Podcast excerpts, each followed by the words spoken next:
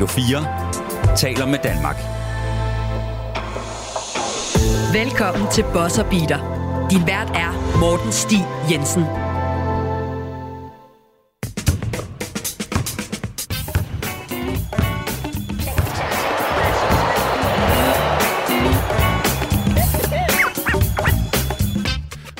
Rigtig hjertelig velkommen til Bosser Beater. Mit navn det er Morten Stig Jensen, og i dag der skal vi snakke om Joel Embiid, vi skal snakke om Cleveland Cavaliers, New Orleans Pelicans, og øh, så var det meningen, at vi skulle snakke om Memphis Grizzlies. Det kan være, vi stadig skal det, men øh, der er jo sket noget her natten, inden der blev optaget, og det er, at head coach Mike Budenholzer blev fyret for Milwaukee Bucks, og det skal vi altså også tale om. Og for at hjælpe mig igennem det, så har jeg Thomas Nielsen tilbage i studiet. Velkommen til, Thomas. Mange tak, Morten. Og øh, inden vi går alt for godt i gang, så vil jeg lige minde øh, jer, godt folk derude, om at I kan ringe ind og stille spørgsmål eller sende kommentarer, eller hvad pokker I har lyst til på telefon 72 40 50 80. 72 40 50 80. Jeg vil altid øh, glæde mig til at få, øh, få øh, hvad hedder det, fede spørgsmål, fede kommentarer fra jer. Jeg vil altid have dem have med i programmet, så ring endelig ind og læg en besked på en øh, telefonsvar, og øh, så er de med i de næste afsnit. Så ring endelig ind. Thomas, head coach Mike Budenholzer. Det åbenbart var et mesterskab i 2021 ikke, øh, ikke nok. Nej, to coach of the year heller ikke nok. Det er, jeg var lidt overrasket over, at, at det her skete. Han, det, det skete i sent i går aftes. Han har været fem sæsoner i Milwaukee, vandt mesterskabet som sagt for to år siden. Øhm, og, og jeg vil sige så meget, at jeg kan godt forstå det skuffende, at man rører ud i første runde, mm. men jeg, samtidig så synes jeg også, at det er værd ligesom at nævne, at Giannis missede stort set tre kampe den serie. Så Ja. det er sådan lidt... I min optik virker det her som en meget, meget hård reaktion, Mm-hmm. Og jeg kan ikke lade være med at sidde og tænke på, at det her måske var en overreaktion. Mm, og, og det fører mig til sidste tanke. Virker som om, at der måske er noget bag scenerne, vi ikke helt er klar over. Mm-hmm. For jeg kan ikke få det her til at give mening. Er, er jeg helt galt på den her? Nej, bestemt ikke. Øh, og, og derudover mistede, mistede han jo sin, sin bror i midten af den serie også. Så det har været en ekstrem emotionel coach bot, øh, som der har været i min optik fuldstændig fantastisk i, i Milwaukee i de fem år, han har været der. Er Ret sikkert, det mindste, de har vundet, er, er 9, 46 kampe. Det var det år, de vandt mesterskabet. Øh, og det var endda en shortened season, mener jeg. Mm. Øh, Ja, han, det, nu skal jeg sige, i de fem sæsoner, der har, der har øh, Bot ført den til en, en record på 271 sejre og kun 120 nederlag, så han har altså en, øh, en sejrsprocent på 69,3. Ja, og det er jo fuldstændig vanvittigt godt. Altså, det er helt vildt godt. Og, og så ser man, altså, fuldstændig, ja, jeg er helt enig med dig, fuldstændig overreaktion af, af front office. Øh, det her, det er vanvittigt, at han er blevet fyret, fordi han er så dygtig, og der er virkelig kommet så meget styr på det, at de har ja, været det bedste hold de sidste fem år i Øst, hvis du spørger mig. Øh, og, og det hænger jo selvfølgelig sammen med Giannis, hvordan han spiller. Og når han ikke spiller, så er det selvfølgelig klart, fordi så er det jo et kæmpe negativt, et kæmpe minus.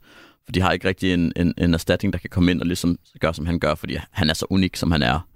Øh, Og det var jo Bot, der låst op for ham, fordi det var, det var Jason Kidd, der var på chefposten inden da. mm, Og, og tag ikke fejl, Jannes han, han spillede fint nok, men det var som om, at da Bot kom ind, så var der et eller andet, der blev låst op. Han ja. Blev langt mere produktiv på en, altså sådan per minut basis. Mm. Uh, det var som om, at der blev lidt mere, der var lidt mere mening med tingene. Ja. Og, og det er ikke fordi, at Bot er hed over kritik, vil jeg sige. Fordi mm. der var også meget snak de første to sæsoner i slutspillet. Sådan lidt, mm. Mm, er han ja. Den rigtige træner? Fordi der var ikke særlig mange justeringer. Nej. Selv pointerede også efter nederlaget til Miami i første runde, at mm, jeg savnede også lidt nogle justeringer.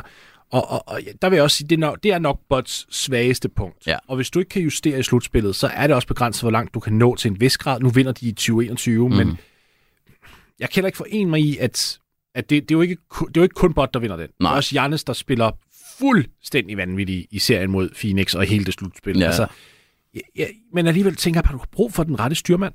Ja. Og, Og- og, og det tænker jeg, at han har været. Det synes jeg også, og der er jo altså, fuldstændig styr på det defensivt også, ikke?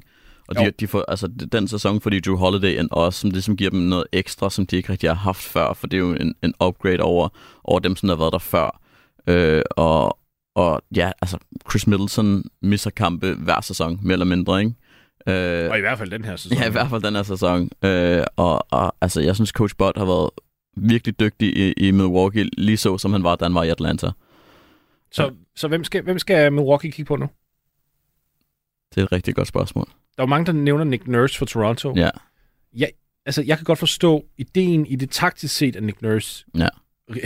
jeg har lyst til at sige genial, til trods for, at nogle gange så er han totalt simpel, men det er næsten det, der er det geniale i det, at han i boxen one og Ja, ja, ja. ja. smider alle mulige mærkelige, funky lineups derud. Mm. Men, men man hører jo, Mm. øhm, og det er jo også rapporteret det her, at personlighedsmæssigt, der er, er Nick Nurse en, en alternativ type. Mm-hmm. Mhm. Han er, han, altså, han, han er, altså det er, ikke, det er ikke nødvendigvis negativt, men Nej. han kan godt have nogle, nogle, nogle øjeblikke, hvor at han er unfair over for spillere, er måske mm. En pæn måde at sige det på. Han er lidt for hård, og, Mm. og, og han måske ikke er den mest lytte Nej. øh, træner, der findes. Hvor jeg tænker, i, især i Milwaukee, Mm-hmm. hvor at du har en superstjerne af Giannis' kaliber, Ja. som Nick Nurse kun har haft under Kawhi Leonard i et år. Ja. Er, tør man? Det, det, det, det er lidt funky valg, men det er også det, det er også et valg, der kan være rigtig sjovt med det her hold. Hvis, I, hvis, hvis, hvis Giannis og, og company skal spille Boxing One, ikke? Det, det er jo, altså, Ja, det kunne være sjovt. det er lige altså, pas taktisk, guld. ja. Det vil man jo gerne se også, fordi ja. Det, det er jo noget, som der måske kan elevere dem endnu mere. Øh, og og han, han kan jo noget med det taktiske, som måske Bot ikke er, er på samme niveau som. Øh, så det synes jeg kunne være et, et, et rigtig godt valg for, for Milwaukee at prøve at explore. Jeg, jeg er nok bare bange. Jeg, jeg kan godt lide det der med at, at balancere, skal man sige. Ja. Altså taktik med at have øh, en, en, god personlighed, som der Ja. ja. ligesom får det bedste ud af sine spillere. Og der er jeg bange for Mm. at, at risikere det andet, altså at det andet ligesom skal komme på kompromis. Ja. Jeg vil ikke have en træner, der går ind over Giannis, Chris Middleton, Drew Holiday, Brook Lopez, hvis altså de beholder dem alle sammen. Ja, Ja. Det skal vi også Det er lige jo se. stort, stort et for os. Det er det. Altså det her, det kunne være startskud på, på en, en, en Ja, retooling-proces. retooling. Øhm, men, men hvis de vælger at beholde de her spillere, så, så er det næsten lige før, jeg tænker, at den næste træner skal. Jeg bliver nødt til at sørge for, eller vi bliver nødt til at sørge for, at den person har mentaliteten i orden, Ja. har, har det menneskelige i orden, mm. har øh, det der det empatiske, sympatiske element Mm. i orden. Så, så nu kaster jeg ind til dig. Okay. Fordi jeg tror faktisk, der er en træner derude, som der tilbyder det bedste af begge verdener. Mm. Becky Hammond. Uh. Den er interessant.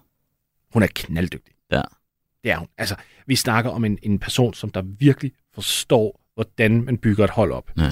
Alt, hvad jeg hører omkring hendes arbejde i San Antonio, Mm. var også, at hun virkelig lyttede til spillere. Hun Mm. fik spillerne til ligesom at føle sig hjemme i hendes område, kan man sige. Det Der med, Harmonien. harmonien var der.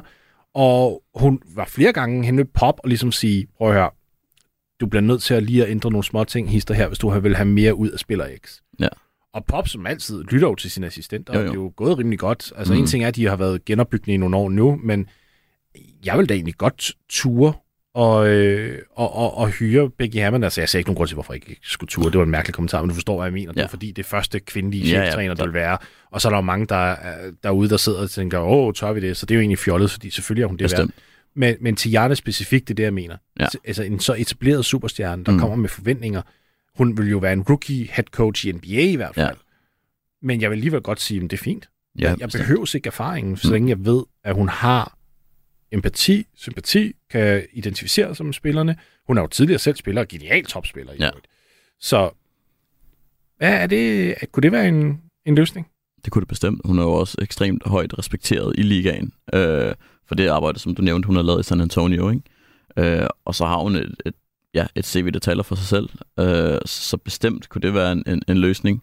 Det er også sjovt at stille dem, hvis man skulle stille Nick Nurse op over for hende, så er det lidt to, ikke modsætninger, men to vidt forskellige veje, man kan gå. Ikke? Jo, det er jo derfor, Toronto snakker med hende også. Ja. Altså, det, det, jeg tror altid, der kommer til at være lidt budkrig over hende. Ja, bestemt. Og, og, og altså, hvem end der ender med at få hende, kommer i hvert fald til at, at stå solidt i mine øjne, fordi at det er ikke en, en, en, en træner eller Steve Nash, der, der, der kommer ind på, bag, på baggrund af et navn, øh, som der ikke rigtig har noget erfaring, fordi erfaring har hun rigeligt af. den hyring, den irriterede mig, altså nu er det ikke, fordi vi skal sidde og snakke om Brooklyn, men den irriterede mig, fordi det var udelukkende baseret på hans spildag. Ja. Og, og en ting er, at Nash, han har personlighedsdelen Mm-hmm. til ligesom at være, måske ikke en cheftræner, men til at være en træner. Ja. Han, han er sådan en, der godt kan tage folk til side og kigge lidt på player development og sådan nogle ting, men at være en cheftræner, altså Mm. the head honcho, Ja. og det der med at justere fra kamp til kamp, det var bare ikke ham. Ej, det, han, han sprang jo de der 10 skridt over, og så blev hyret i, i chefstillingen fra dag i dag, og det, Ja. jo, det, det, det går aldrig godt. Nej, jeg vil, jeg vil sige, altså, der, der ville det have været fordelagtigt, hvis han i hvert fald så havde været ind under et front office først, ligesom Steve Kerr var Ja, ja. i, i Phoenix. Han var jo general manager Ja, i Phoenix bestemt. først. Og det, og det tror jeg bare gør en hel masse, du ligesom prepper dig anderledes, og, og plus, Kerr havde jo så også lige både altså Phil Jackson og Greg Popovich, som han Ja. ligesom havde lært af. Ikke? Mm. Men, øh, men ja, jeg, jeg, jeg synes i hvert fald, at det er en, det er en interessant ting, der er ved at ske i Milwaukee, og, og, og vi bliver nødt til lige at dedikere bare en lille smule ekstra, inden vi går videre, Thomas, fordi nu Ja. snakker vi om, at det muligvis øh, kigger, vi kigger på en retooling-proces, og det er jo fordi, Brook, Brook Lopez er en, er en free agent. Ja. Vi kigger på en Chris Middleton, der kan være en free agent. Mm-hmm. Drew Holiday er ved at komme derop af i alderen også. Ja. Altså, skal man beholde dem? Skal man prøve at sige, okay, nej, lad os hellere bare øh, prøve, prøve at få nogle yngre spillere ind? Altså, satse på nogle young guys ved Mm. at, at give dem nogle, altså en exception her, eller en, nogle minimumskontrakter. Vi prøver virkelig at støve markedet op efter unge spillere, Ja. så vi kan forlænge Giannis Antetokounmpos championship window. Mm. Er det, er, det den, er det den rigtige fremgang? Det kunne det snilt være. Altså, det, det største problem, de står overfor lige nu i min optik, er, kan de beholde Brook Lopez? Den er, den er svær, fordi at øh, ham er der nok en del, som der vil have fingrene i, ikke? Øh, og der er nok nogen, som der har måske lidt mere wiggle room, end, end Milwaukee har. Så, så Ja, især med den nye CBA. især som- med den nye, ikke? hvor der kommer et second apron. Og, og så sidder der nogle second apron. Jeg skal nok komme ind i det på et senere tidspunkt, på i et senere afsnit retter, men Mm. den nye CBA, den kommer til at være meget, meget begrænsende for, for øh, klubber med meget høje øh, lønninger. Og så, så skal man så kigge på, på trade-mulighederne. Hvad er markedet for en Drew Holiday? Mm-hmm. Mm. Øh, hvad kan man få tilbage for ham? Fordi at du, får ikke, du, du får ikke det, som du gav for ham. Det, den, den er ude, ikke? Oh, jo. Og fordi han er jo el- væsentligt ældre, altså han- er stadig ekstremt dygtig defensivt, der er ingenting der. Men altså, hvad, hvor meget kan han, hvor meget har han tilbage i tanken? Fordi han er jo en spiller, som der for nyligt har været ude og sige, at han måske godt kunne se sig Ja, to år til. Ja, gå på pension efter hans kontrakt er slut. og det er jo endnu mere skræmmende på en eller anden måde, ikke? Hvis du trader for en spiller, som der var ude og sige det offentligt, så Ja, og samtidig så lægger det et pres på, på Milwaukee, fordi at hvis de ved, at han smutter om to år, så Ja. handler det om at få noget for. ja, ja, det er det. Så det er hamsterhjulet, der kører. Ja, jeg, jeg, jeg misunder faktisk ikke den situation, de nødvendigvis Nej. Er i lige nu. Øh, simpelthen på grund af, at alt er ligesom bare lidt uforudsigeligt. Ja. Og så synes jeg heller ikke, det hjælper. Og jeg, og jeg vil gerne lige starte med at sige, at jeg tror ikke på, det her det sker overhovedet, men jeg, mm. tror, ikke, jeg tror ikke, det gjorde tingene bedre. Jannes Mm-hmm. øh, sad jo i et interview, Ja. der var det inden sæsonen, Mm-hmm. og sad og snakkede om, at alle vil jo gerne spille for Chicago, hvilket først og fremmest nej, Jannes, det vil, det vil alle på ingen måde. Men han var sådan helt sådan, ja. ja, jeg kunne sagtens se mig selv spille for Chicago Ja. senere i karrieren, bare sådan, Som Milwaukee-spiller. ja, hvor man var så sådan, Mm. altså, Milwaukee-fans sad bare sådan, Rå, Ja. den var sådan lidt, den, den, lidt, den er lidt bekymrende, vil jeg sige. Fordi hvis, ja. jamen, fordi hvis du har en stjernespiller, der sidder og kigger efter, du ved, puls, og bare tænker, uha, spændende, og du har de andre spillere, som er ved at blive så gamle, Ja. at de bare ikke passer ind i billedet længere, så begynder jeg at skulle sætte spørgsmålstegn til, hvor, meget, hvor holdbart det er langt, altså fremadrettet. Ja, bestemt. Det, er også, det er jo super logisk, logisk at gøre det. Du lytter til Bosser Beater på Radio 4. Tonight, 2023 MVP from the Philadelphia 76ers.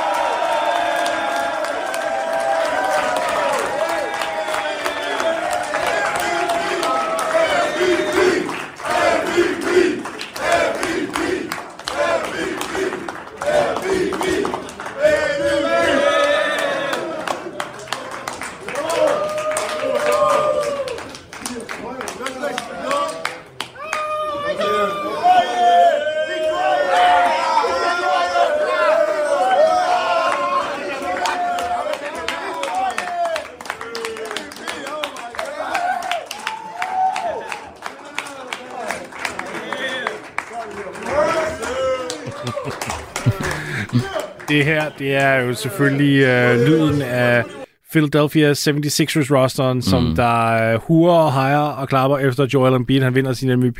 Embiid sagde jo selv øh, efterfølgende, at han havde planlagt, at hvis han vinder den, så skulle han ikke sidde og græde eller noget som Mm. helst. Han skulle have stone face, og det er på ingen måde. Han, han, der kommer et stort smil, og så så folder han simpelthen ansigtet ned i sine hænder og, og, og, og græder glædestårer. Ja. Øh, jeg synes jo, det her er en helt fin MVP. Altså, jeg, jeg havde jo personligt øh, Jokic som Mm. min MVP, men jeg har bare ingen kvaler med, at det var Embiid, fordi hvis man kigger på, hvad han gjorde i år, Ja. altså, så, så, så, så synes jeg, det er helt fint. Altså, 33 point per kamp, 10 plus rebounds, Mm. 4 plus assist. Vi snakker 55 procent fra gulvet. Og så er det helt vildt for en, en center på den størrelse. Han kommer på linjen 12 gange per kamp, Ja. og sætter 86 procent af sin straffekast. Og så var han altså også lige det defensive anker for et top 8 forsvar. Så Ja. det er sådan, altså, jeg havde det sådan lidt, så længe det var en af Jokic, Giannis eller Embiid, fordi jeg synes, det er de tre, Ja. der har spillet markant bedst den Ja. her sæson, så var det lige hip som hap, hvem af dem det var. Mm. Embiid, helt fortjent. Ja. Altså, hvor, hvor øh, tænker du det samme, eller hvor er du henne? Jo, bestemt. Altså, det, jeg ser det lidt mere som, som ham og Jokic, der har kørt den her head-to-head. Øh, især her i slutspurten op til, til, til playoffs, så var det virkelig sådan, altså, det kunne blive hip som haps, det kunne blive hvem end af de to, og det var helt fair. Øh, til gengæld så har jeg et spørgsmål til dig, fordi jeg, jeg sad og hørte øh, det gode øh, Kevin Garnett og DeMarcus øh, Cousins interview, der blev kørt, hvor DeMarcus Cousins, så, som han jo, altså han er jo en mand, der deler vandene. Han er jo Du, du, mener, du mener den tredje bedste center i league? ja, han, han var jo så ude at sige, at, at Jokic har, han har jo to MVP's, ikke? Mm. mm-hmm. Hvis han skulle få den tredje, er han så på par med andre spillere i ligaens historie, der har tre MVP's, og det mente han bestemt ikke, han var. Så af den årsag alene skulle Embiid have MVP'en, og så, Ah. og, så, og så sidder man jo bare og tænker, DeMarcus, kom nu ind i kampen. Men hvis dit spørgsmål til mig, det er, hvor meget rullede du øjnene, da du hørte det, så er mit svar til dig rigtig meget. Prøv at høre, en ting, som, som mange NBA-spillere simpelthen ikke fatter, altså gamle NBA-spillere, ja. og, og NBA-spillere, som der egentlig ikke er NBA-spillere længere, mm. Mm-hmm. hvad de ikke fatter, det er, det her, det er altså en pris for grundspillet. Ja. Det, der irriterer mig, det er, at Boogie, han sidder ved siden af Kevin Garnett, der har vundet en MVP mm. Mhm. i 2004, mener jeg, det var. Bare sådan, prøv at høre, han, Garnett vandt ikke mesterskabet det år. Nej. Det var jo for Minnesota. Ja. Så, så altså, det er sådan, hvis det er det, der kommer ned til kriteriet, mm. det der med, at du skal være en af the, the top guys ever, og vinde mesterskab og alt det der. Igen, de her priser er for grundspillet. Ja. Øh, det, det, er jo, det er jo næsten ligegyldigt. Hvis, hvis nu den bedste spiller i ligaen, mm. Altså grundspilsmæssigt, Ja. vinder syv MVP's i træk, og ikke vinder en, et mesterskab. Ja. Fair nok. Mm. Det vil jeg ikke have nogen kvaler med. Nej. Altså, det, det er, afhænger også af det hold, du har omkring dig. Jo, jo. Og så vil jeg også lige våge at pege lidt på, hvad Jokic og Nuggets gør lige nu Ja. til Boogie. Altså, de er Ja, op ja. 2-0 over, øh, over Phoenix. Mm. De ser rimelig dominerende ud. Ja. Det var som om, at du kom ind på det, Thomas, det der med i slutfaserne af, af grundspillet. Der, Mm. der, der var der, hvor Embiid virkelig trådte op, og, og Jokic trådte lidt ned. Ja. Det var som om, Jo- Jokic, skal det også lige sige, er så fucking ligeglad med den her pris. Ja, ja. Beklager sproget, men det er han. Altså, det er sådan, han, han kunne ikke være mere ligeglad. Han, tror jeg, bare tog det der skridt ned i slutningen af, af grundspillet, bare fordi, hey, prøv at høre, jeg skal spare noget energi. Ja. Jeg skal rest med Cobb, ikke? Altså, han, han, han vil hellere have en ny hest øh, på den serbiske farm end, end, end en MVP, det er jeg sikker på. Altså, det, det, det er så sjovt med ham, fordi at han gjorde jo det, som, som der virkelig har paid off nu, fordi nu er de op 2-0, og han har hvilet sig, og det er der måske også mere brug for, for ham i Denver, fordi at der, der er længere ned til nummer to i Denver, end der er i, i Philadelphia, ikke? Mm.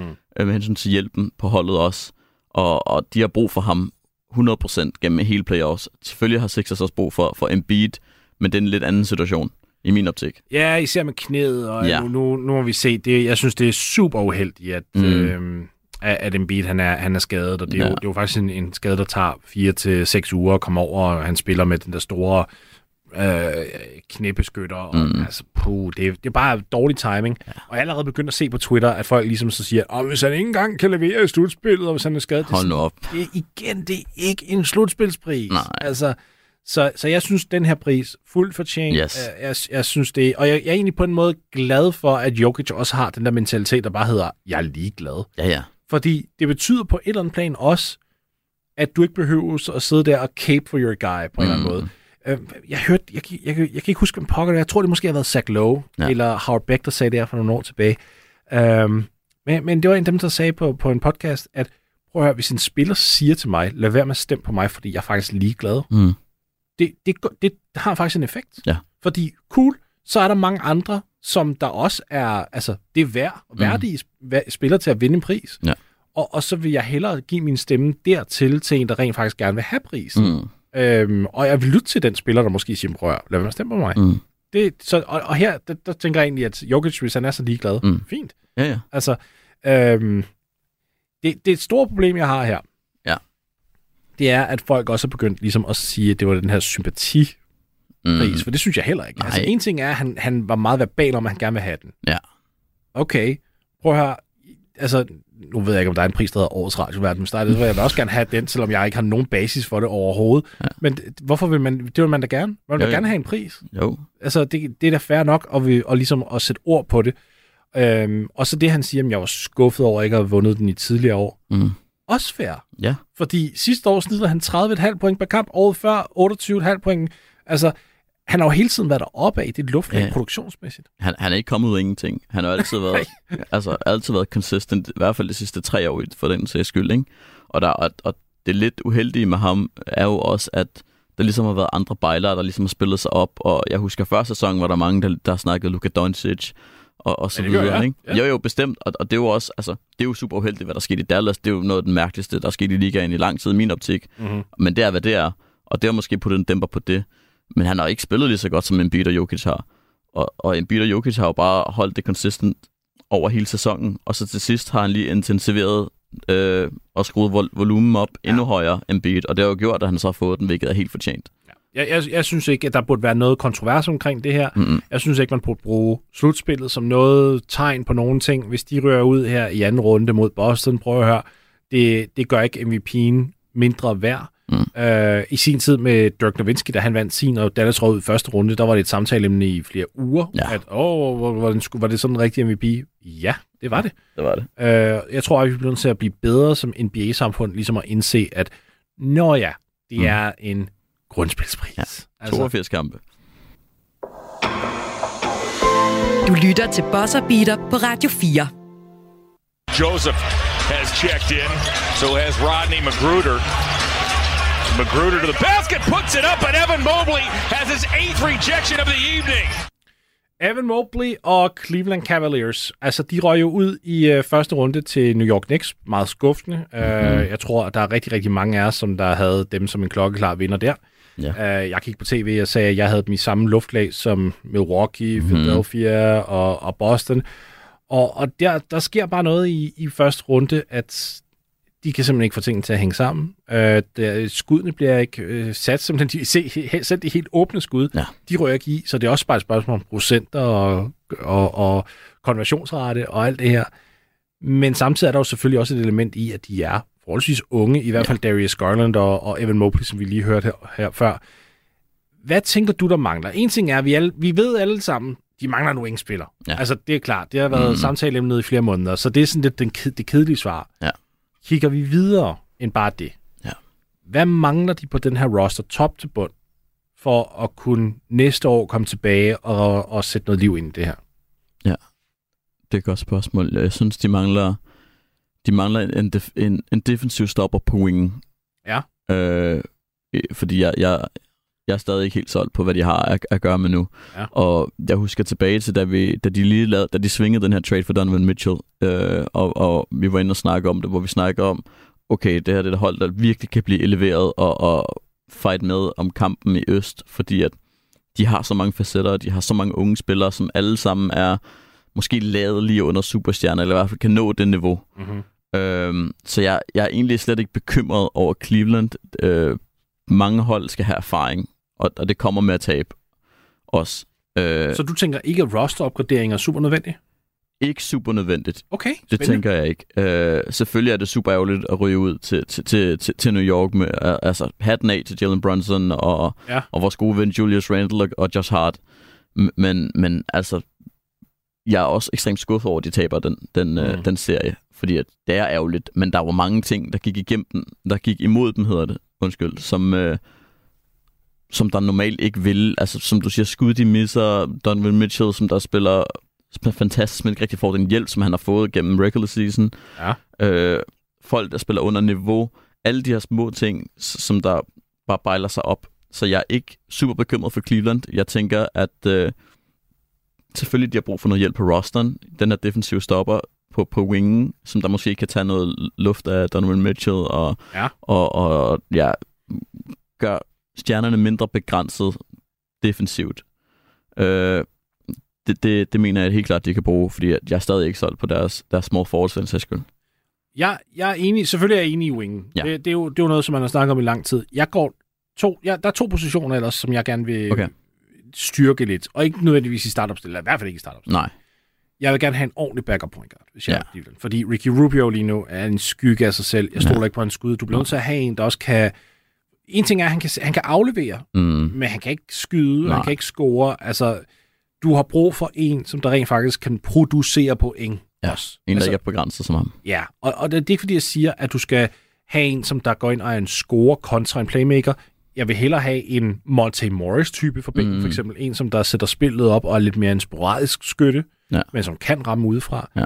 Monte Morris vil være mit absolut nummer et mål som en backup point guard for, mm. øh, for Cleveland. Jeg, ved, jeg tror ikke, han er realistisk, men øh, det vil i hvert fald være et punkt.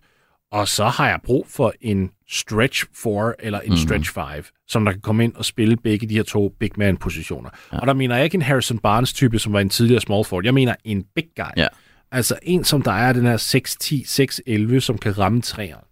Ja. Øh, fordi indtil at Evan Mobley viser, at han kan ramme det skud konsekvent, og det har han ikke gjort i år endnu. Nej. Øh, I grundspillet, der satte han også kun 21% af sine træer. Mm. Jeg tror, det kommer med tiden. Ja. Men han er der ikke endnu. Nej. Så er der bare brug for øh, noget floor spacing, Ja, især bestemt. på de store pladser. Fordi Mm. Jared Allen er mere en rimrunner. Ja. Han kan godt tage de her midrange skud, men når du har to big men, Så begrænser det det hele, ikke? jo, i hvert fald når de ikke kan skyde udefra. Ja. Øh, Altså, prøv at høre, det her problem vil gå væk, hvis Jared Allen eller Mobley kommer tilbage næste år, og lige pludselig siger, hey, prøv at høre, vi har brugt hele sommeren på at skyde, Ja. og vi rammer hver især 103 point skud øh, den her sæson. Ja. Okay, ved du hvad? Så, så fjern alt, hvad jeg lige har sagt om en backup big, så har I bare brug for sådan en, en, en uh, Hassan Whiteside på en minimumskontrakt, ja, Ja, som der kan komme ind og, og ligesom gribe rebounds og sende skud tilbage. Ja. Så, så min helt store ting, det er selvfølgelig en small forward, der ligesom kan fungere som limen mm. mellem dem alle sammen, og så vil jeg have en ordentlig backup point guard. Og så er der nogen, der siger, hvad så med Karis LeVert? Ja. Den synes jeg er, er lidt tricky, fordi han er den her guard slash wing. Mm. Der er ikke særlig meget forsvar i ham. Nej. Der er en smule playmaking i ham. Han er faktisk en fair nok playmaker. Ja. Men jeg stoler ikke nødvendigvis på, at han igen skyder 39% fra træerne, som han Nej. gjorde her i år. Fordi Ja. ja. det, historisk set har han ikke været så god en skytte før. Mm. Og jeg kunne godt frygte, at det her, det var sådan en, en one-time thing. Fluke. Ja, yeah, eller contract year, yeah. spike, et eller andet. Mm. Hvor hvis de skriver med ham på lang sigt igen, så næste år, så rammer han 31, 32 Ja, ja. procent, og sådan er nede i de lave 40, og altså Ja. ja. i total field goal percentage, og sådan har en rigtig svingende effektivitet, plus at han ikke giver dig det bedste forsvar. Så det er sådan, hvad fanden gør man med ham, ikke også? Ja. Jeg vil gerne se en sign and trade, Ja. potentielt, hvor Det- at man får noget andet for ham. Det kunne være fedt. Også fordi, at, altså, som du siger, han er lidt den her hot potato-spiller, ikke? Man ved ikke helt, og consistency har aldrig rigtig været noget, der hænger sammen med Caris LeVert. Hverken med, med skader eller skud eller det ene eller det andet. Altså, han, han har altid været en, en, en, en scorer. Ja. Øh, og så er der to streger under det, og så er der ikke så meget andet. Og, der, og det mangler du bare ikke. Ja, ja. Det, altså, det, har du rigt, altså, det har du nok af for nu. Øh, så hvis du kan få svinge, for, for, for tradet ham Ja. til, til en spiller, der ligesom kan byde ind med noget, som du rent faktisk mangler, så skal du 100% søge den mulighed. Noget af det, som jeg allerhelst vil se for, for Cleveland også næste år, Ja. ja. og det er næsten ligegyldigt, hvad de gør rostermæssigt. Mm. Jeg bare gerne have, at de skruer lidt op for tempoet. Ja. De, de spillede NBA's langsomste kaliberbold her Mm. sidste år. De var nummer 30 i pace, og Ja. pace, altså som, folk, øh, altså som jeg lige kan forklare hurtigt, det er jo, hvor hurtigt du kommer øh, i gang med angrebet, og hvor mange gange du afslutter hurtigt. Ja. Og det, det er simpelthen, hvor, hvor hurtigt du spiller. Ja. De burde ikke i top 5. Det, altså, Altså- altså det, det, det, er jo helt, det er jo ikke 7 second or less, vi ser. Nej, men det, og, men det burde det jo være. Ja. Altså, når du, når du kigger på det, Garland og, og øh, Donovan Mitchell Mm. på, i backcourtet, det er altså to super hurtige spillere. Ja. Og især Mitchell. Mm. Og så har du Garland, som er en totalt undervurderet playmaker, hvis du spørger mig. Er virkelig, virkelig dygtig playmaker. Ja. Der kan sætte angrebet i gang med de her lange afleveringer. Mm. Og jeg ved ikke hvad. Det er sådan, jeg tænker, at JB Biggerstaff, jeg synes ikke, han havde en god serie, først og fremmest. Jeg har brug for, at han ligesom kigger indad Ja. her i sommeren, og så ligesom siger, okay, vi skal skubbe bolden alt, hvad vi kan i næste år. Mm. Ja, altså det, det, er det, det er lidt tragikomisk, fordi at lidt af den type, som de har brug for, er, er, er en Kevin Love for sådan der fem år siden. Ikke? ja, og altså, jeg synes, at det var, det var hvorfor gav de ham ikke flere minutter? Det forstår jeg ikke. Jeg altså, forstår det ikke. han vil ud, fordi han ikke fik nok minutter. Ja. Hvor jeg tænker, du har en, en big man floor spacer, Ja. som der... Ja, okay, fair nok, han kan ikke dække op. Nej. Men du havde alligevel ligaens bedste forsvar, Ja. så måske kan du lige overleve det. Ja, ja. Så kan du gemme ham lidt. Så kan du gemme ham. Han kan mindst sætte angrebet op for dig.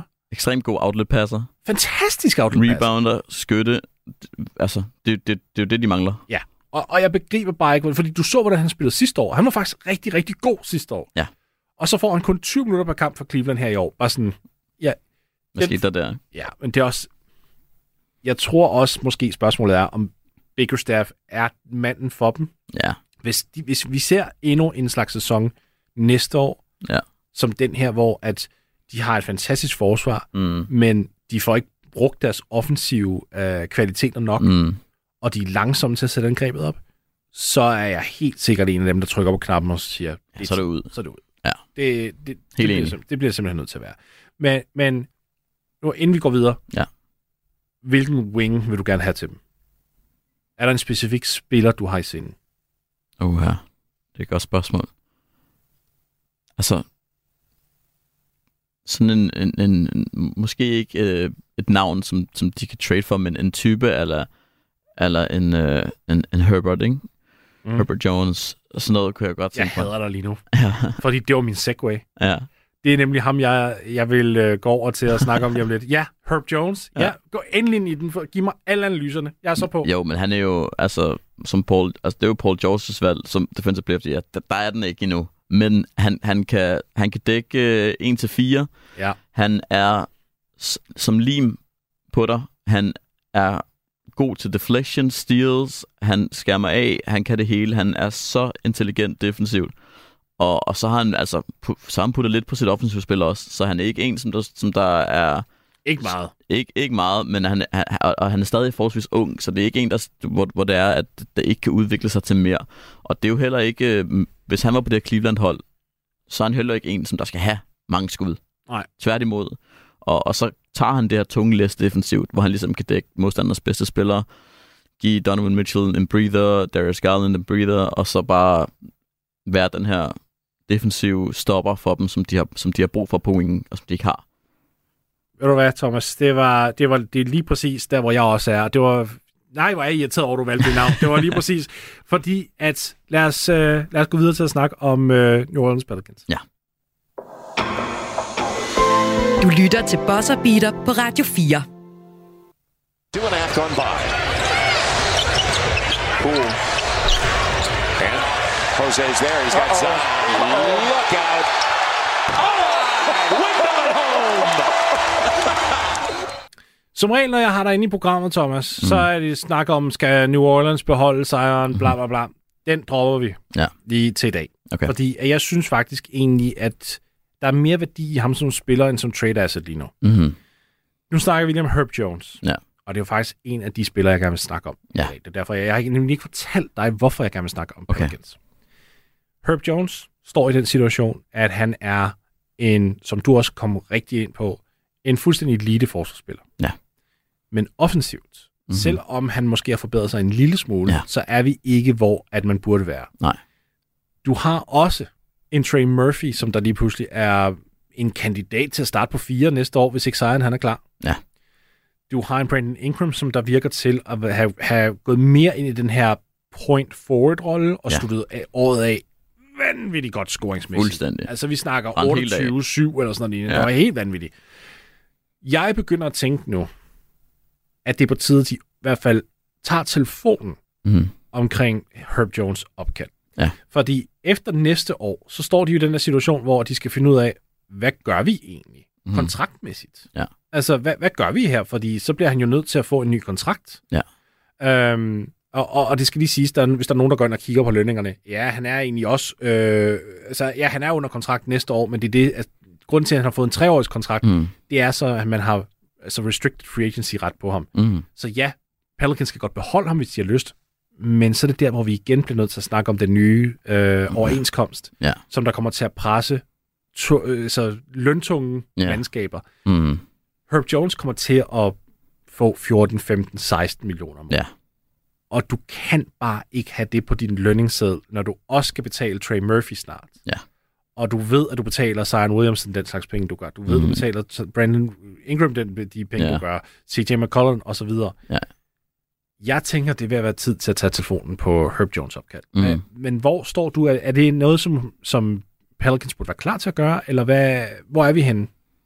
Øh, det, det er et super, super godt spørgsmål. Et, super ærgerligt spørgsmål også, fordi det er noget, man ikke rigtig gider at snakke om, når det er, at alt, øh, ikke alt, men, men så mange ting fungerer så godt. Og især lige med de to, som er blevet nævnt med Trey Murphy og, og Herb Jones, som der har steppet op begge to i den grad, især taget betragtning af, hvor skadespladet øh, Ingram har været i starten af sæsonen, og Zion har været i slutningen af sæsonen. Eller Zion har været helt ren. Zion har været, ja, hele, ja, hele hans NBA-karriere desværre. Åh, der døde dine øjne lige en Ja, ja, smule. det var det, det er Pelicans cursen. Øh, men, men bestemt, altså, put den filer ud, fordi at der er ting, som der skal svares på i den her offseason med hensyn Mhm. til det her hold. Og det er, altså, de skal have en backup playmaker, som de ikke rigtig har, fordi at så har der været Ingram, der har været point forward, så har der været CJ McCollum, så har der været øh, Jose Alvarado, når han har været der. Øh, og han har, han har skadet i slutningen af sæsonen, hvilket er super ærgerligt, fordi han er jo det her energiske sparkplug, som der Ja. bare kommer ind med spar 2. Han, han giver jo ikke slip. Altså, han, har jo kørt 4-5 Red Bulls hver kampen starter, ikke med den energi. Det er jo helt vildt.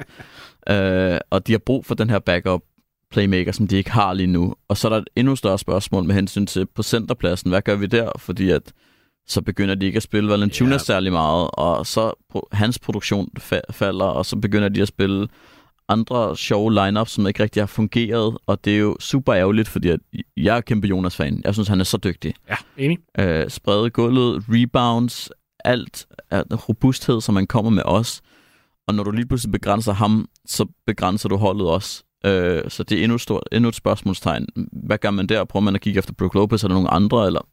Oh, jeg vil ikke gå så, jeg vil ikke gå så gammelt på den, tror Nej, jeg. det, det vil jeg heller ikke, men, men altså, der er mange spørgsmål. Hvem, hvem Ja. går man efter? Hvad gør man?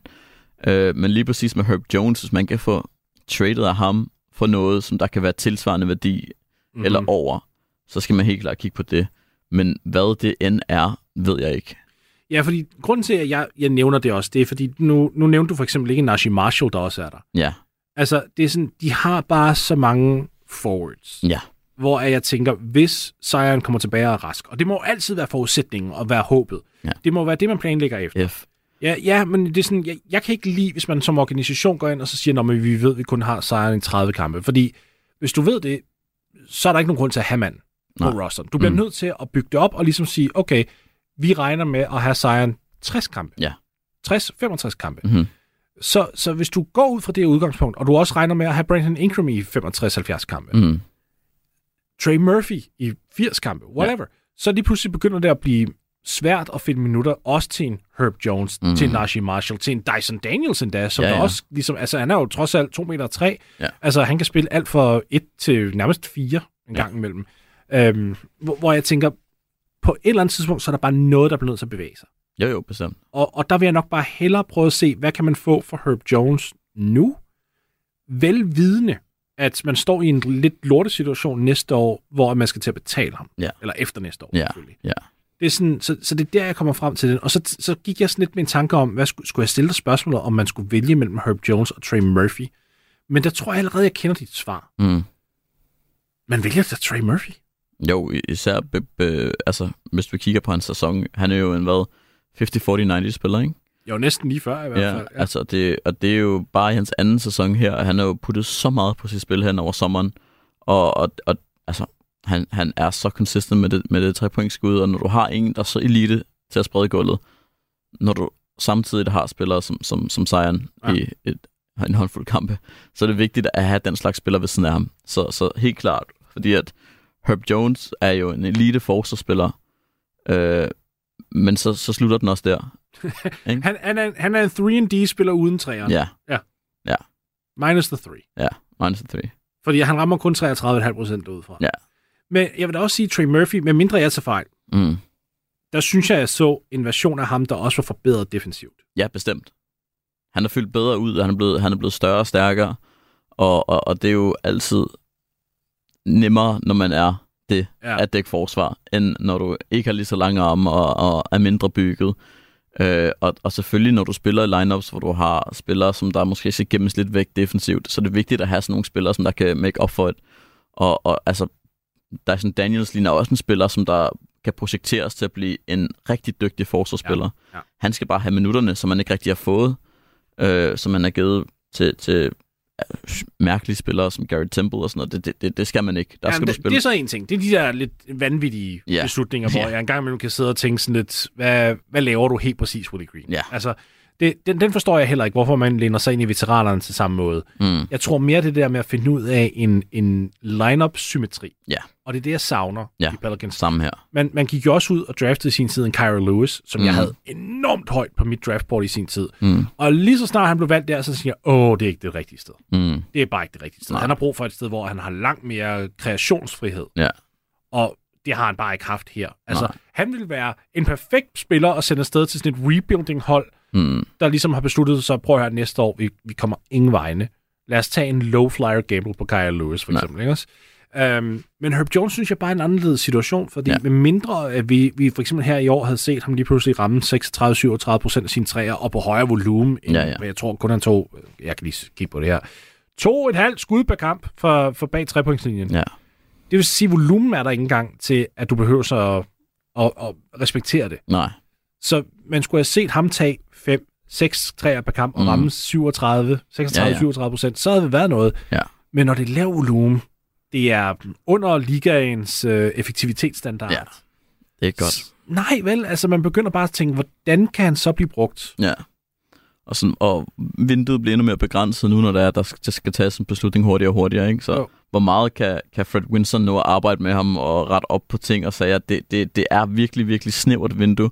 Så der kommer en beslutning, du skal tage meget, meget snart.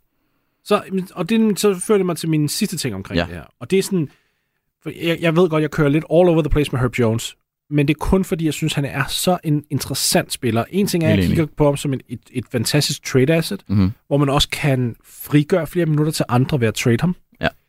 Men jeg tænker også, den måde, han er bygget på, tillader mm. ham at rykke rundt på forskellige positioner. Ja, bestemt. Hvad med at spille ham som center? Uha. Fuld tid. Ja. Er, er den helt udelukket? Er det, er det, altså, du har set ham mere, end jeg har. Ja. Er det, er det, er det for optimistisk? Måske en lille smule. Okay. Øh, fordi altså, han, kan, han kan godt dække femmer, men når han møder nogle mobbedrenge, så, så er det godt nok svært. Øh, Og der er jo ikke nogen, der stopper Joel Embiid, kan man sige. Nej, nej, nej, det er klart, det er klart.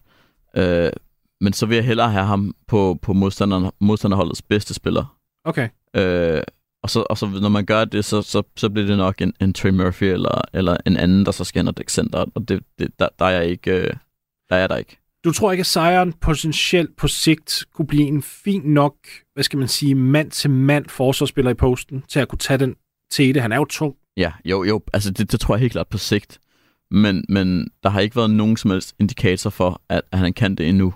Ja. Øh, og hverken skadesmæssigt, eller du ved, hvad han har vist defensivt. Øh, fordi at han er en spiller, som defensivt jeg ikke stoler på endnu. Det gør bare, at den her lineup bliver funky. Ja, Øhm, Jake Madison, som der dækker Locked On Pelicans, Pels, ja. ja, Locked On Pels, han havde en, en rigtig interessant øh, livestream i går, mm-hmm. øh, hvor han ligesom sagde, prøv at høre, den bedste spiller til det her hold, det er faktisk Wembanyama, fordi det, det, det er jo klart, Ja, altså, ja. det, det kan man jo sige til alle, men det er det der med, at du har en, en centerspiller, eller en stor spiller, center Mhm. power forward er egentlig lidt ligegyldigt, men en høj spiller, som der kan være en shotblocker, Ja. og der kan sende træer afsted, Ja. så du kan space gulvet. Mm-hmm. Og, og så går vi tilbage lidt til en Brook Lopez-type, som Mhm. du nævnte. Jeg kan godt forstå, hvorfor du nævner Brook Lopez. Jeg hader bare, at han ligesom er så gammel, ja. Som han er, og hvis du så skulle danne et frontcourt med ham og Zion, så har du det måske været to år, og så Lopez og siger Ja. og tak. Ikke? Ja, ja. Så det er sådan et, hvem er et alternativ der? Mm. Og det er nok der, hvor jeg tænker, hvis man nu kunne transformere Herb Jones Ja. ind til at være en center, Ja. der bare skyder lidt flere træer, Mm. så kan du måske leve med, at han ikke er nødvendigvis en shotblocker, Mm. men han er ekstremt switchable, interessant der. Jeg ved ikke, om det giver mening, for ellers så må du ærligt talt forklare mig, hvad pokker man gør med den her øh, roster. Fordi jeg kigger er jo hele tiden på Pelicans og tænker, åh, de er lige ved at være der, de er Ja. lige ved at være der. Og jeg kan bare ikke finde den der gyldne nøgle Nej. til at finde en line-up symmetri, der giver mening. Det, det, det tror jeg heller ikke David Griffin eller, eller Willie Green kan. Det, jeg kan heller ikke for den sags skyld. Det, det, det, det er så svært, fordi at så ser man, hvis man deler sæsonen op i to, så startede det jo fuldstændig altså, forrygende. Mm. Det, det var fantastisk basketball. Alt, alt spillet. Og så slutningen af sæsonen, så gik det jo fuldstændig ned ad bakke her efter All-Star-breaken. Øh, og, og det er jo bare noget, som der, som der falder tilbage på forskellige ting, altså skader, dårlige beslutninger af, af, af coach, rotationer, alt sådan noget der, og det, det fungerer bare ikke. Øh, så der er nogle spørgsmål, der skal besvares hen over sommeren. Og så skal det jo også siges, at de kun har altså 2,4% chance for at rykke op i top 4. Ja. Altså, de, de står til at vælge nummer 14, og højst mm. sandsynligt så er det også der, hvor de vælger. Ja. Øhm, det er et dybt draft. Mm. Nu er det ikke, fordi vi skal få meget ind i draftsnakken, fordi der har du og jeg planlagt, at vi laver en, øh, en, en pre-draft special senere ja. den her måned, her i maj måned. Øh, men, men er der en spiller på det område, som der kan gå ind og rent faktisk hjælpe dem allerede fra starten af? Ja, men den vil jeg rigtig gerne gemme. Den vil du gerne gemme? Den vil jeg gerne gemme. Den kan du, den kan du ikke lige afsløre for os, når det kommer til Pelican specifikt? Nej, nej, nej. Den, okay. Fordi at jeg, jeg har en i, i tankerne, som når vi skal snakke uh, draft special, jeg lige præcis har peget rigtig godt sammen med, med Pelicans på den plads. Jeg vil ved med det Taylor Hendricks. for helvede, Morten. Jamen, jeg, det er jo ærketypen, tænker jeg. Han, ja. han, han sender skud tilbage, han rammer ja. udefra. Er det, er, er ja. det rigtigt? Ja. Okay. Hansken passer. Fint, godt. Så lad os gå ind i det. Nu har jeg allerede culture bluff. Ja. Taylor Hendricks, fortæl mig lige, hvorfor han vil være perfekt. Jamen, som du siger, så er han jo mere eller mindre skræddersyet til den plads, og, og, og, og det er jo lige det, de mangler, ikke? En, en, en shotblocker, en, en, der kan ramme sin skud udefra, en, en spiller, som der, som der vil passe ind der, hvor det er, at Valanciunas ikke rigtig har kunne passe, eller ikke rigtig har fået friheden til at være. Øh, fordi at Valanciunas er jo en fantastisk rebounder og en, mm. og en fantastisk skytte, men, men Taylor Hendricks på sigt er meget mere end det. Øh, jeg er enig. Tror du overhovedet, han er der ved 14? Det er et godt spørgsmål. Ja, altså, det håber jeg. Jeg, jeg. Jeg tror mere, vi kigger på, at han, jeg tror ikke, han rører forbi Dallas ved 10. Nej. Det tror jeg ikke. Og det er der, jeg tænker, hvis, det så, hvis man så står i den situation, vil du være villig mm-hmm. til, nu kigger jeg lige på trademarkedet her også, vil du være villig til at rykke op til for eksempel 8 Washington eller 9 Utah og ja. bruge Herb Jones der? Nej. Nej. Ikke for at rykke så kort op. Også selv hvis det løser. Hvad nu, hvis det er det, der gør, at det løser hele jeres lineup? Jo, altså, så, så, selvfølgelig ja så. hvis, det, hvis du ved Taylor Hendricks er der, du kan ja. jo godt lave en trade ud på en parametre om, at lad os lave den her trade, hvis vi ved, spiller X ja. er på bordet på ja. det tidspunkt. Det, det vil være... Det, den er ekstremt svært at sætte op fiktionelt, fordi at Herb Jones værdi er, er, er højere end det, i min optik, på grund af alt det, som man har vist i ligaen. Alle prospects er, er store spørgsmålstegn, som sagt. Man ved, hvad man, man, man ved ikke, hvad du får, men du har en idé om det. Med Herb Jones ved du præcis, hvad du får. I hvert fald defensivt. Og det er elite. 100. Men samtidig ved du også, ja. at han er med til at bidrage til et roster crunch, der ja. ikke virker. Ja. Og, og det var en af tingene, som jeg tænker, hvad, hvor meget vil du være villig til måske at rykke op for, for det rigtige fit? Og mm. ikke nødvendigvis kun i draften. Altså, hvad vil du være villig til at opgive? Vil du faktisk være villig til at tage, skal man sige, en, en, hvordan kan jeg formulere det her? Du ved, hvordan der er nogle gange nogle klubber, der laver trades, hvor det virker som om, de taber traden. Ja. Og så gør de... Sacramento er et godt eksempel. Ja. Det, nu sagde jeg, jeg skulle lige finde den frem. Da de sender Tyrese Halliburton ja. ud for Domantas Sabonis. Mm. Altså, de blev svinet til. Ja. Men de kommer jo i slutspillet her i år mm. i høj grad, på ja. grund af, at Sabonis bare passede rigtig godt ind på, på det hold. En ting er, at han så bliver fuldstændig punket af Kevin Looney i slutspillet, mm. men det, det ignorerer vi lige nu. Mm. Øhm, nogle gange så laver klubber jo bare en trade, hvor de opgiver rigtig meget værdi ja. for at få et bedre fedt. Hvor de tager skridt tilbage for at tage to frem, ikke? Jo, præcis. Hvor jeg tænker, er det ikke der, Pelicans måske er? Jo. Det kunne det sagtens være. Det, det, det, det, det tror jeg også, at øh, jeg ved ikke, om, om Herb Jones er den rigtige at, at, at sende afsted, fordi at øh, jeg føler, at jeg er ret attached til ham, fordi at han er... du må holde følelserne ud af det! Ja, men, men det er også lidt det her anden rundevalg, som der kommer ind og altså blæser alle bagover. Som, der, der er jo ikke nogen, der havde set Herb Jones blive så elite til defensivt så hurtigt. Og så netop derfor skal man cash ind nu, ja. fordi at det er jo found det money. Mening. Ja, det, er det, er det, det, er jo det, det er mere min logik. Er. Ja, ja, ja. Jeg er helt enig med dig. Ja. Fantastisk fund. Jo. Det er da også derfor, man nu ligesom burde sige, okay, værdien er helt oppe. Mm. Lad os, altså... Det... Ja, men hvis der er en, som der, som der kan tage den chance, og er mere end villig til det, så er det David Griffin.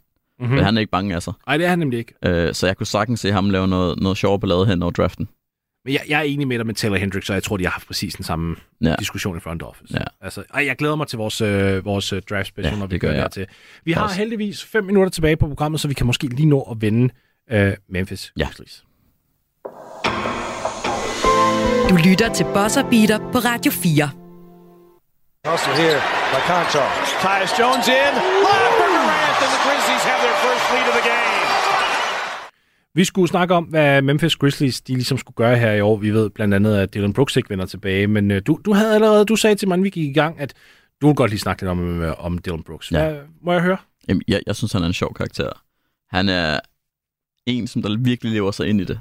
Øh, man ved, du ved, hvad du får på banen. Det er måske ikke det allerbedste, men, men, men det er den her skurk. Og hvis der er noget, som de godt kan lide i, i specifikt amerikansk sport, så er det det her villain arc.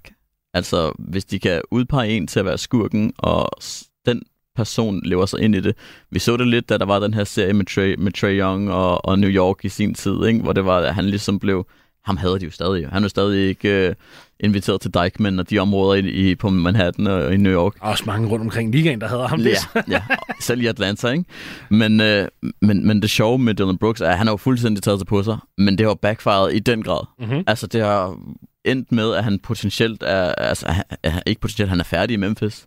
Og det er han, det, det, det fik vi jo at vide. Det er slut. Ja. Og, og, og, og så, som det, Draymond Green siger, så starter dynastiet efter du er ude, ikke? Jo. Og det var også en sjov kommentar, fordi at, altså, Dylan Brooks har i den grad fået vendt 80% af, af USA im- imod sig, øh, fordi at han har opført sig, som han har. Og det er jo ikke, altså, det er jo ikke noget nyt. Det har han gjort hele sæsonen. Han har været, været det her røvhul hele sæsonen, fordi at det er det, som han ligesom kan, kan spille sig til. Væltet kamera, men Ja, ja. altså, øh, hvad var det, han gjorde? Var det, var det øh, tyder han ikke også en albu op i klokkeværket på Donovan Mitchell Jo, på et tidspunkt? jo. Og, ja. Altså, det er alle de her ting, som der bare har gjort ham mere og mere unlikable, og, og altså, det er jo som om, han får den her ekstra energi af det, fordi at, altså, det måske ikke det bedste spil, han leverer, men hvis han kan, hvis han kan være en pestilens på banen, der påvirker modstanderen så meget, at de ja, ikke gør det så godt. Det har bare ikke virket mod Lakers. Altså defensivt synes jeg jo, han er genial. Ja. Problemet er jo bare, at han tager alle de her Kobe-skud, og, Ja, ja. og det er ude af angrebet. Jo. Han tager, altså, jeg, jeg har det lidt med, med Dylan Brooks, jeg, jeg kan egentlig godt respektere forsøget. Ja. Det der med at, at bygge sig selv Det er også det, jeg godt kan lide. Ja. Jeg, jeg tror bare ikke, at han havde tænkt det igennem. Nej, overhovedet ikke. Det havde han ikke. Han havde winget den 100%, og, Ja. og, og, så, og så indså han efter 3. 4. kamp, at det, det var måske ikke det bedste. Men, men øh, jeg står 10 toes down, og jeg står ved det. Men jeg gider bare ikke snakke med medierne mere. nu, nu er det nok. Det, og det er den, der, jeg tror, det er der, han mistede medierne. Det var, da han holdt op med at snakke med dem. Ja, Fordi der kunne man godt, så lugtede man meget hurtigt, åh, oh, okay. Ja. Det var bare en rolle. ja, ja. Det var, det var kernefuskeren, ikke? Jo. Der gik for meget Claus Risk her i den. Problemet er jo bare for mig, at, at jeg synes, det er fint nok, hvis du prøver at være en villain, men så skal du også have for eksempel Trey Young, så skal Ja. du have hans game. Ja. Altså, så skal du have et game, der kan bakke det op. Bestemt. Hvor at hvis du går ind og siger, hey, prøv lige at høre, Ja, ja. jeg låser dig ned, Mm. så skal du rent faktisk gøre det. Ja. Altså, hey, jeg kommer ud og giver dig 25, Mm. gør det. Altså, ja, og så skal du også pick din poison, ikke? Altså, det er jo det er Ja. fair nok, hvis du vælger nogen, som, som du ved, du har en, en god chance for at lukke ned, men når du snakker med LeBron James om det, så er der måske stor sandsynlighed for, at det ikke kommer til at ske. ja. Og så, så øh, vil jeg også sige, bare generelt den point, der har jeg lavet før, Mm. måske bare lade være med at give mere ammunition Ja. til, til modstående stjernespillere, hvis du bare ikke er på det niveau. Mm. Hvorfor få dem til at sætte bullseye på dig og dit Mhm. hold? Det er jo ikke kun dig, det er jo, Nej. det er jo hele holdet, der bliver sat, du sætter bullseye på, når du opfører dig på den måde. Ja. Så jeg kan godt forstå, at Memphis ligesom siger, prøv lige at høre, det gider vi ikke. Nej. Altså, altså, du er færdig her. Vi er, der er ikke nogen grund til, at du skal tilføje pres på os, og Nej. tilføje ekstra motivation til Ja. LeBron James. Helt enig, men, men til, til hans forsvar dog, synes jeg dog, at det ikke kun er ham, der har, har haft den her er unlikable det. skurke-karakter.